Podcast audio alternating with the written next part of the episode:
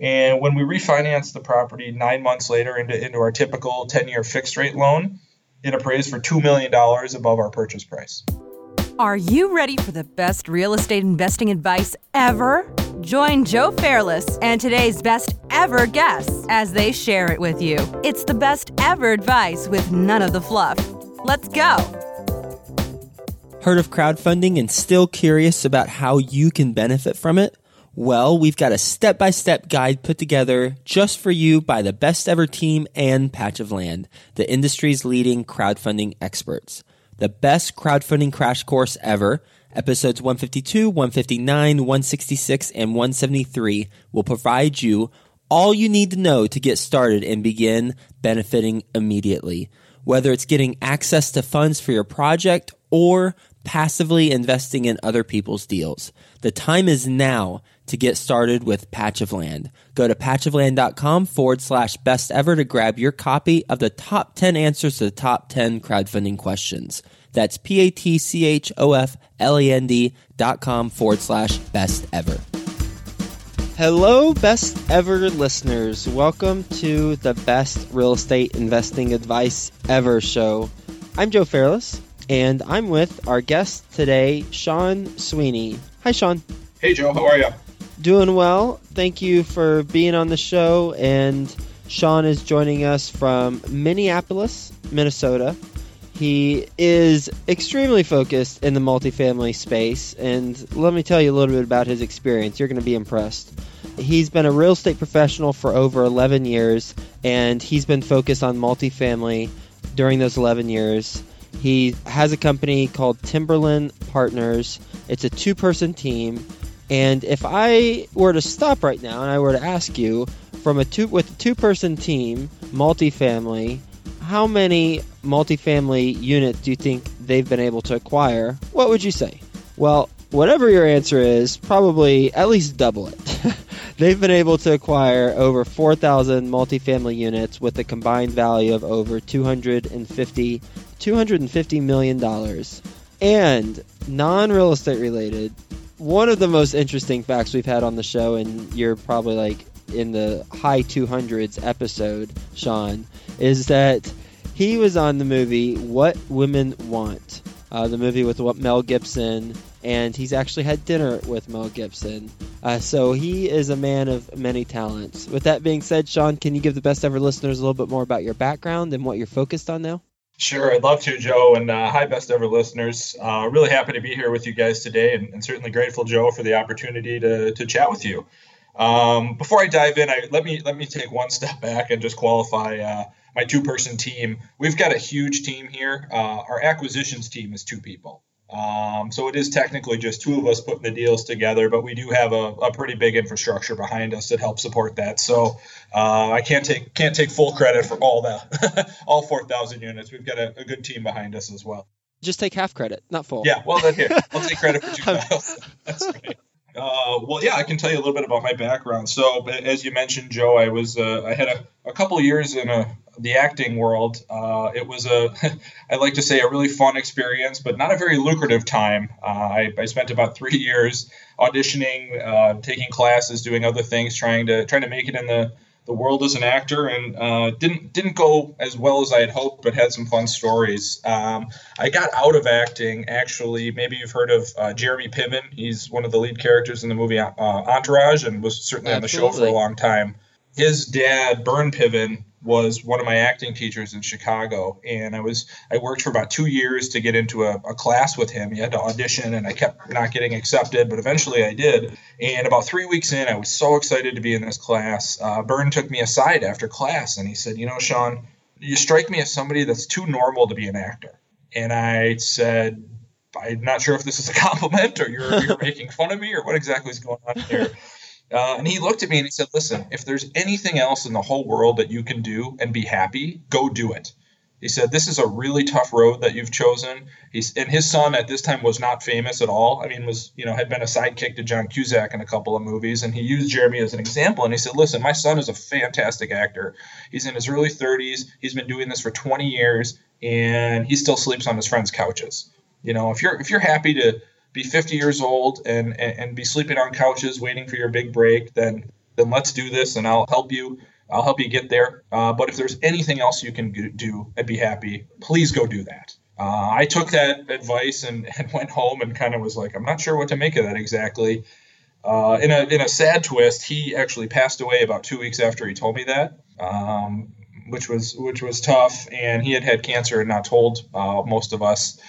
Uh, so I took that as a sign that it was time to find something else to do. And and funny enough, two years later, when his son, when Entourage became a big hit, his son Jeremy, you know, won an Emmy for his role and got up on stage and gave his, his speech and you know was thanking everyone and, and took a moment and said you know i need to thank my dad. My dad used to take people aside and say hey um, this is a really tough road. If there's anything you want to ever go do please go do it and jeremy he took his emmy and he stuck it up in the air and he looked to the sky and he said dad all i ever wanted to do was be an actor i happened to be watching it and got goosebumps and was like wow i can't believe that that happened and, and he told me that wow which was pretty crazy. But so I took took that. Um, thought about going to law school, like a lot of liberal arts majors. Thought about going to law school. Worked in I had the had the pleasure to work in a law firm for about a year after my acting career.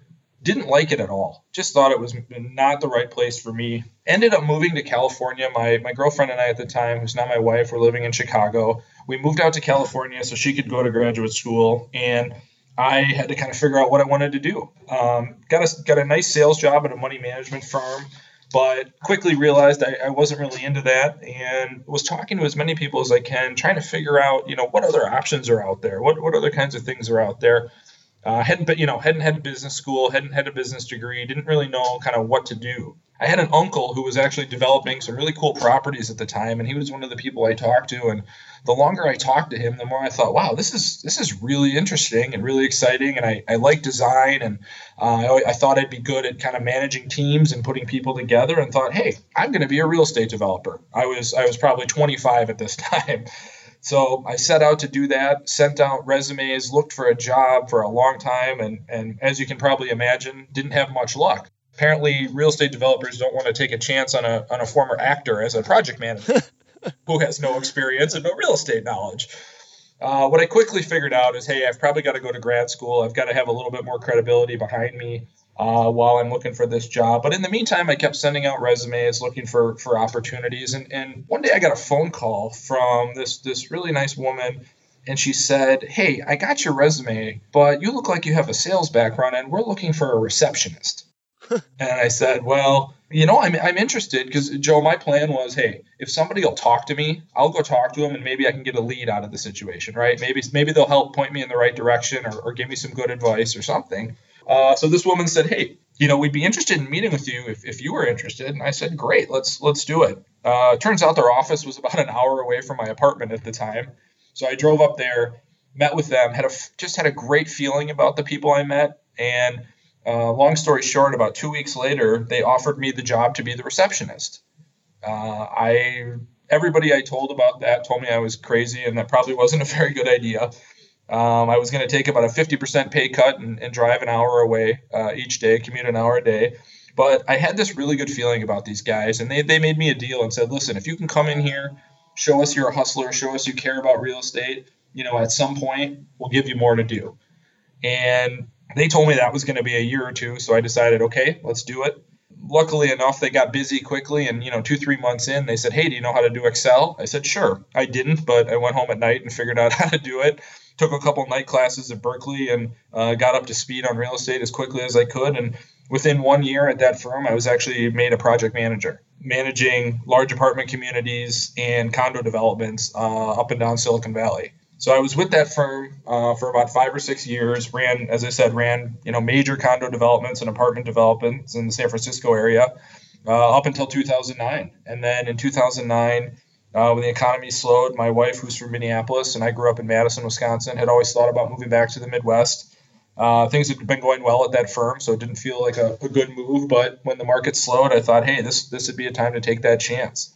So I was fortunate, found a job uh, as an asset manager here for a large multifamily developer, uh, helping them. I spent a couple years helping them clean up a portfolio of troubled assets. I was flying all over the country, uh, reassuring lenders, residents, tenants, mayors, anybody that was had a vested interest in the property that, that we were on it and we would get it fixed.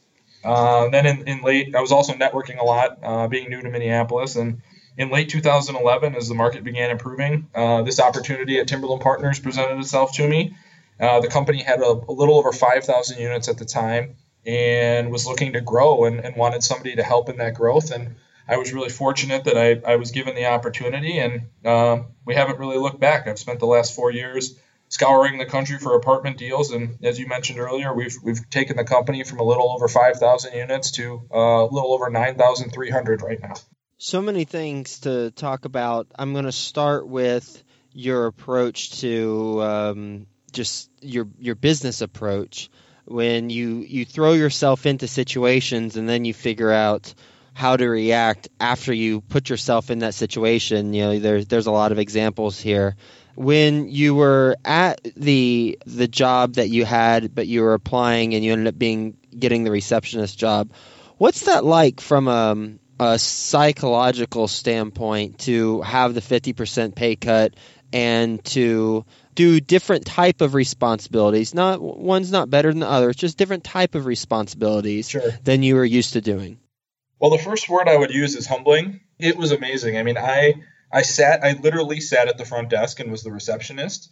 And people would come in. The guys I worked for made, made a point to introduce me to everybody as the receptionist. I mean, they really put, they really put me through the ringer. We'd have, you know, bankers and, and other folks come in, and, and some, frankly, Joe, weren't much older than I was. And, and, they would say, "Hey, this is Sean. He's our receptionist. Can he get you a cup of coffee? Can he make you some copies? What what would you like him to do for you?"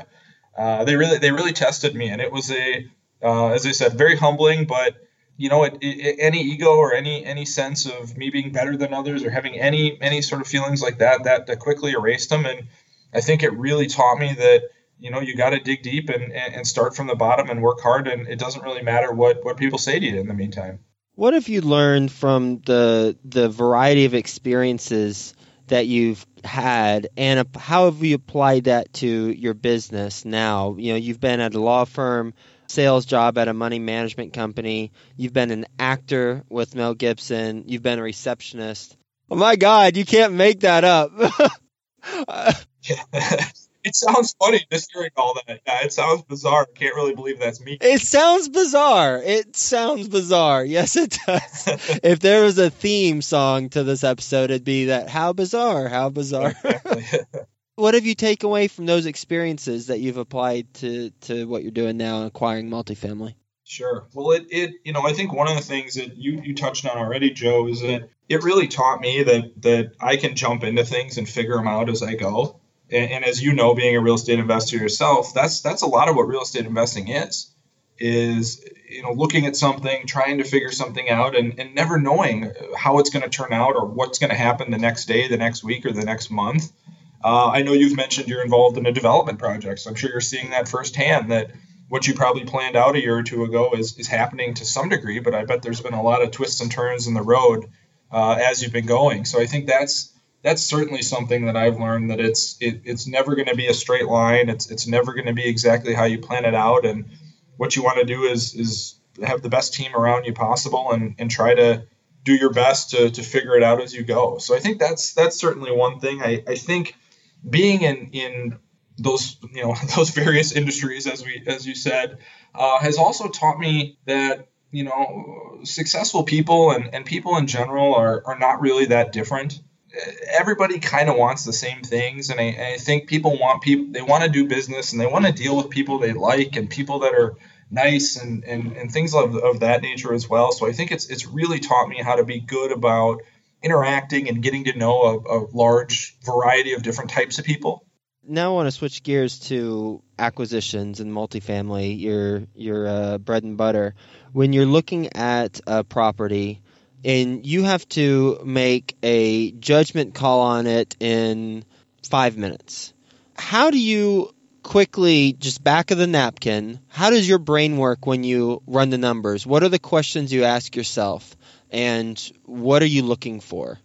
I think to, to start with, Joe, the, the quick answer is, you know, at Timberland Partners here, we have uh, kind of a target that we're looking for. Uh, we're primarily long-term holders, so we're looking for buildings, apartment communities built typically in the eight, 1980s and 1990s. Uh, usually Class B suburban type properties, 150 units or greater. Uh, located in what we consider A and B locations. And we think that each property we, we look at or, or want to acquire needs to have some value add component. That could be physically adding value to the property or on the management side, uh, adding value. So the first step in my process is just to kind of think about it from that point of view. Does it fit most of those those boxes, if you will, right away? Then I dig quickly dig a little bit deeper into each one and think, okay, look, I look at the location. How do I feel about that? I, and, and probably most important, Joe, is is what's the story behind this property? Who owns it? Why are they selling it? What's their motivation? And is there some opportunity for the next buyer to add some value to that property, as I said, in, in one way or another?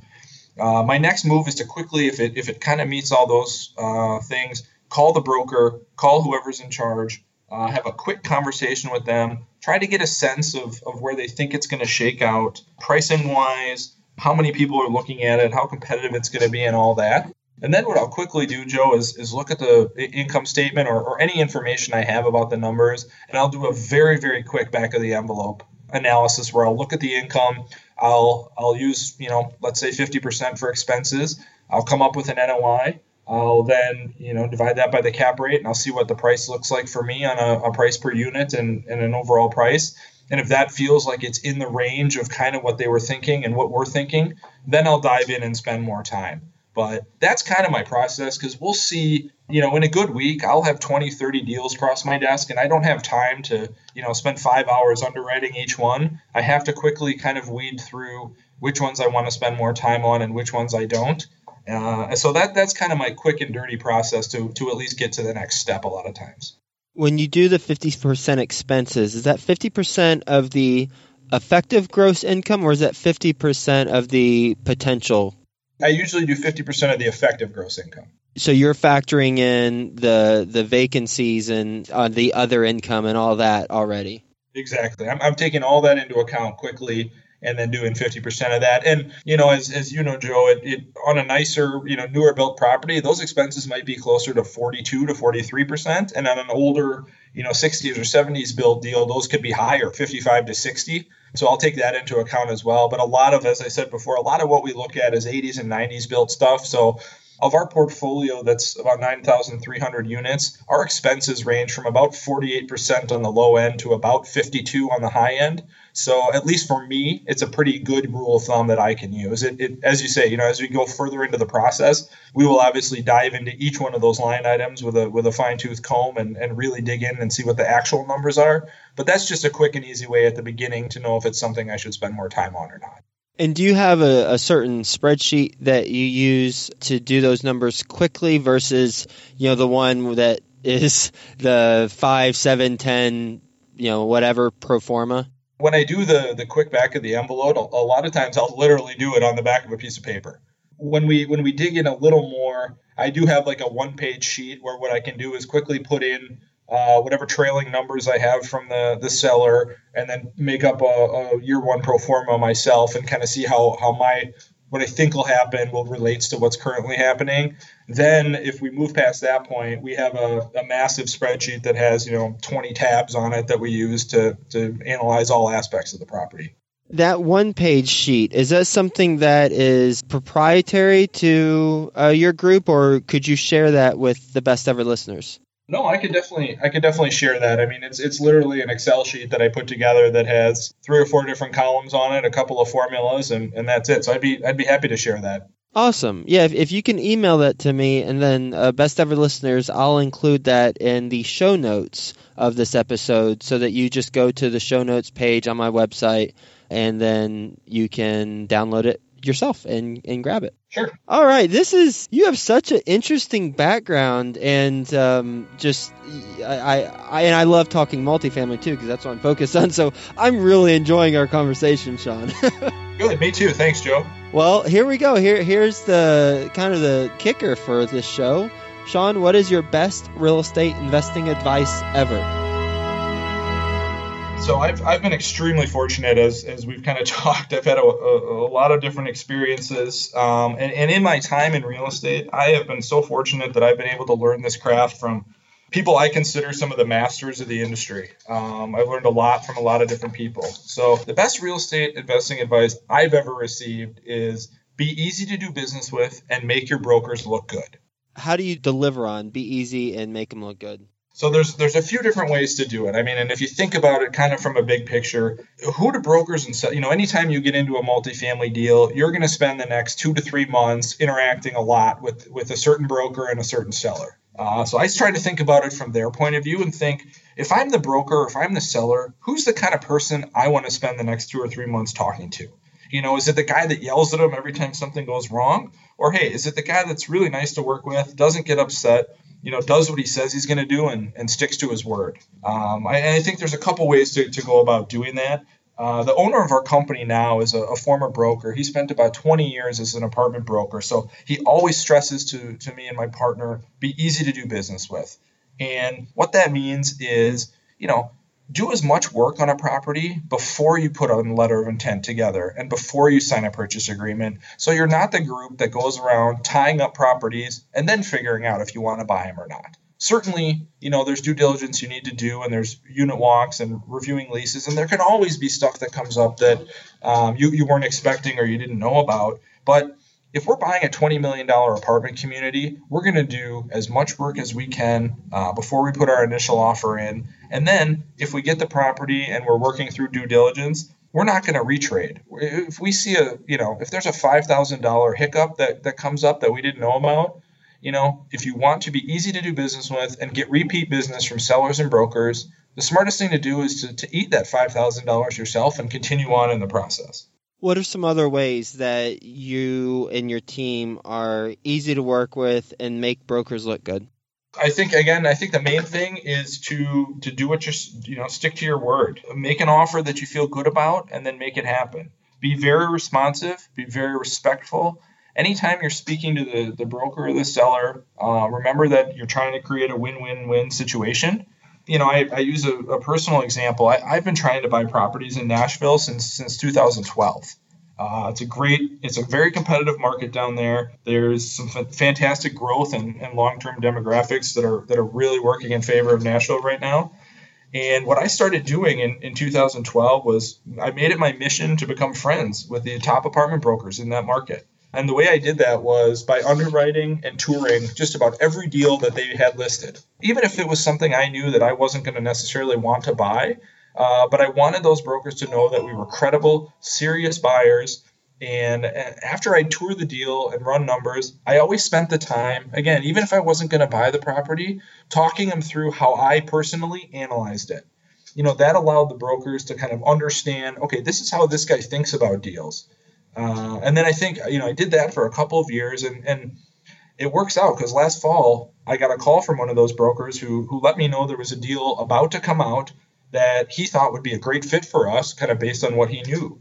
We jumped on it right away, and so by the time it came time to make an offer, we knew the deal inside and out, and we had to get aggressive. You have to get aggressive in today's market to win deals. Uh, you sometimes have to stretch your number uh, a little further than you're comfortable with and you have to feel really good about a deal if you're going to do that. And we had done the work up front, uh, and we so we we ultimately won the deal, and we won the deal because the brokers knew us. They could vouch for us. They knew we were credible. And so this broker had no reservations about recommending us to the seller. We worked through some very difficult issues during due diligence. We were able to, as I said, communicate with them, be very open and honest about the challenges we were facing, and we ultimately closed the deal uh, ahead of schedule. And it, it's funny we it doesn't happen all the time, but we did such a good job on this one that the seller actually called called us afterward, said we were great to work with, and that he'd be happy to be a reference for us in the future. So we bought a great deal. The broker had a good experience, made money, looked really good, and the seller felt like he sold his property, made money, and had a good experience. I mean, that was a a win-win-win that uh, you know was a really great experience to be part of, and that's that's what we shoot for. And you know, funny enough, the same thing just happened recently with the other broker in Nashville. I've been I've been getting to know. Uh, we'll be closing our second deal there uh, next month. What are some you mentioned really quickly, and then we'll go into lightning round. You mentioned difficult issues during due diligence, and you also mentioned stretch your numbers a little more than you're comfortable with. Follow up question for each. One, what were the difficult issues? And then two, how much can you stretch your numbers before it becomes too much stretching? Okay, well, those are both very good questions, Joe. I'll, I'll take them in order here. As far as things that came up during due diligence, uh, on the deal in Nashville, it had a HUD certification as part of the deal. It, it, had nothing to do with the rents or the income limits or anything like that. But when the property was built uh, in the early 1980s, there was a HUD requirement that it remain an apartment community for, for 50 years. Uh, so what we had to do was get in touch with HUD and just simply get that certification transferred from the seller to our, our company. Uh, it was a, basically a formality that we thought would would take you know a few days. It ended up taking us about a month and a half of, of working nonstop just to simply get that piece of paper transferred. The seller had to do a bunch of work, we had to do a bunch of work, and the, the broker had to do a, a number of things that they typically don't. And you know, it was just a big challenge that we had to get through together. And, and I think by being open and honest, and you know, when I had an issue with it or there was a problem, I would call them and say, "Listen, guys, here's what's happening. Here's my plan to fix it, but I want to make you aware of what's happening." Uh, and I think they appreciated that. And the other thing was there was a huge snowstorm in Nashville the week we were closing, and a bunch of the underground pipes under the parking lot burst. Uh oh. And the parking lot, as you can, and you can imagine, a city like Nashville is not prepared for big snowstorms.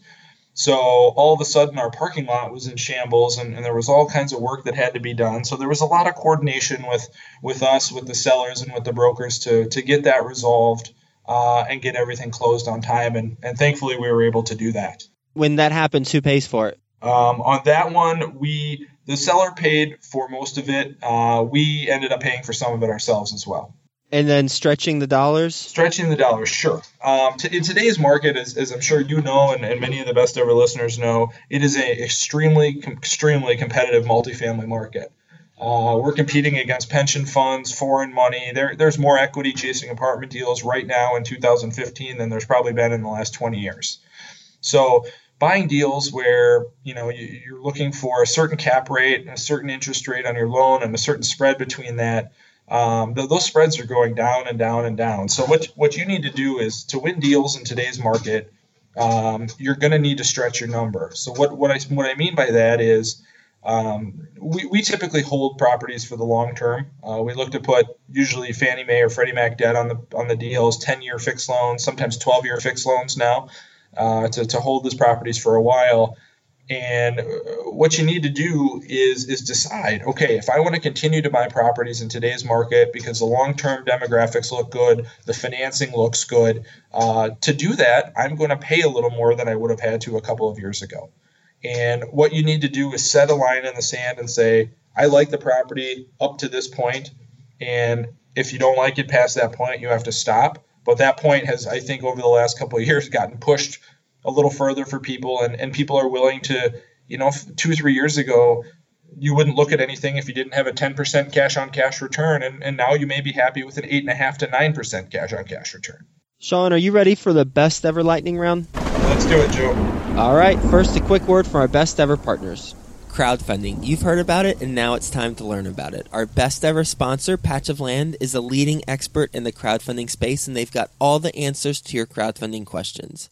Go to patchofland.com forward slash best ever and grab your copy of the top 10 answers to the top 10 crowdfunding questions. That's P A T C H O F L E N D dot com forward slash best ever. Are you still chasing down rent checks every month? Cozy provides free online rent collection and screening tools to landlords just like you.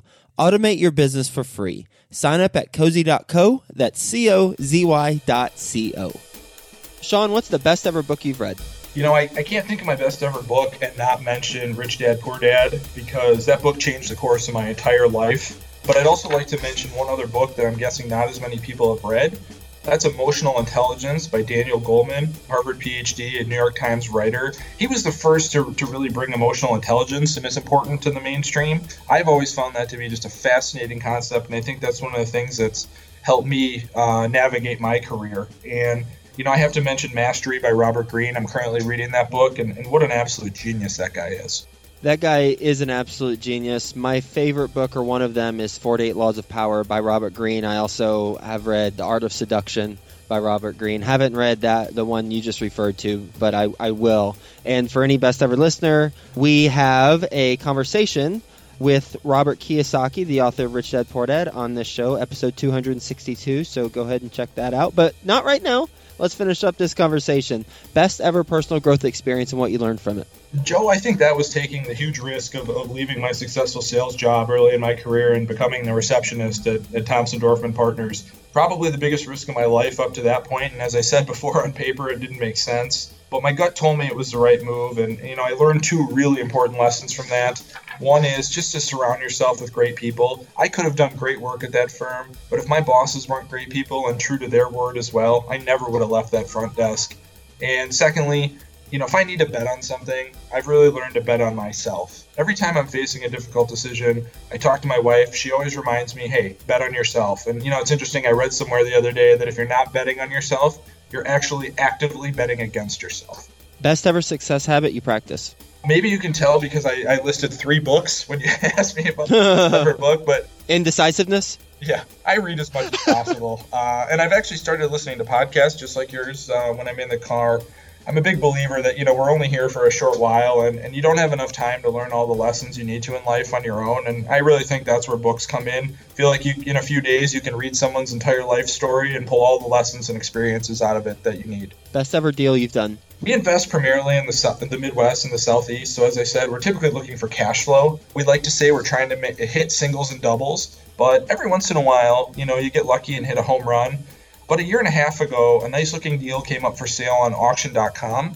Property was in very good condition, didn't need much work. It was 204 units built in 2004, and it had been foreclosed upon by a lender uh, the year before that. We didn't know anything about auction.com, but I made it my mission to kind of learn everything as quickly as I could. We weren't allowed to walk the units or do your typical due diligence prior to bidding. And then we found out if we were the winning bidder, we'd actually have to put down over a million dollars of non refundable earnest money uh, the day after the auction. But it was a clean deal. We liked the location, so we took the risk and decided to bid. And we ended up being the winning bidder on the property and felt that uh, despite the risks, we got a great price on the property. We had to close very, very quickly, uh, so we used a floating bank uh, bank loan to finance the purchase. And when we refinanced the property nine months later into, into our typical 10 year fixed rate loan, it appraised for $2 million above our purchase price. Best ever project you're most excited about right now? You know, Joe, I'm really passionate about real estate and housing in particular, and I'm just honestly really excited about the long term future of housing. I feel like we're living in a really exciting time. Our cities are changing. The country's projected to add millions and millions of people in the next 20 years. I'm just really excited to be part of city building and, and positive change. And, you know, on a, on a personal note, my wife and I had our first kid a couple years ago, and I'm super excited every single day about being a husband and, and being a father. Well, congratulations on being a father. That's awesome. Thank you. What's the best ever way you like to give back? I volunteer a lot of my time uh, and have held several leadership positions with the Urban Land Institute, uh, which is a nonprofit land use organization that the mission is to, to create thriving and sustainable communities worldwide. Best ever quote?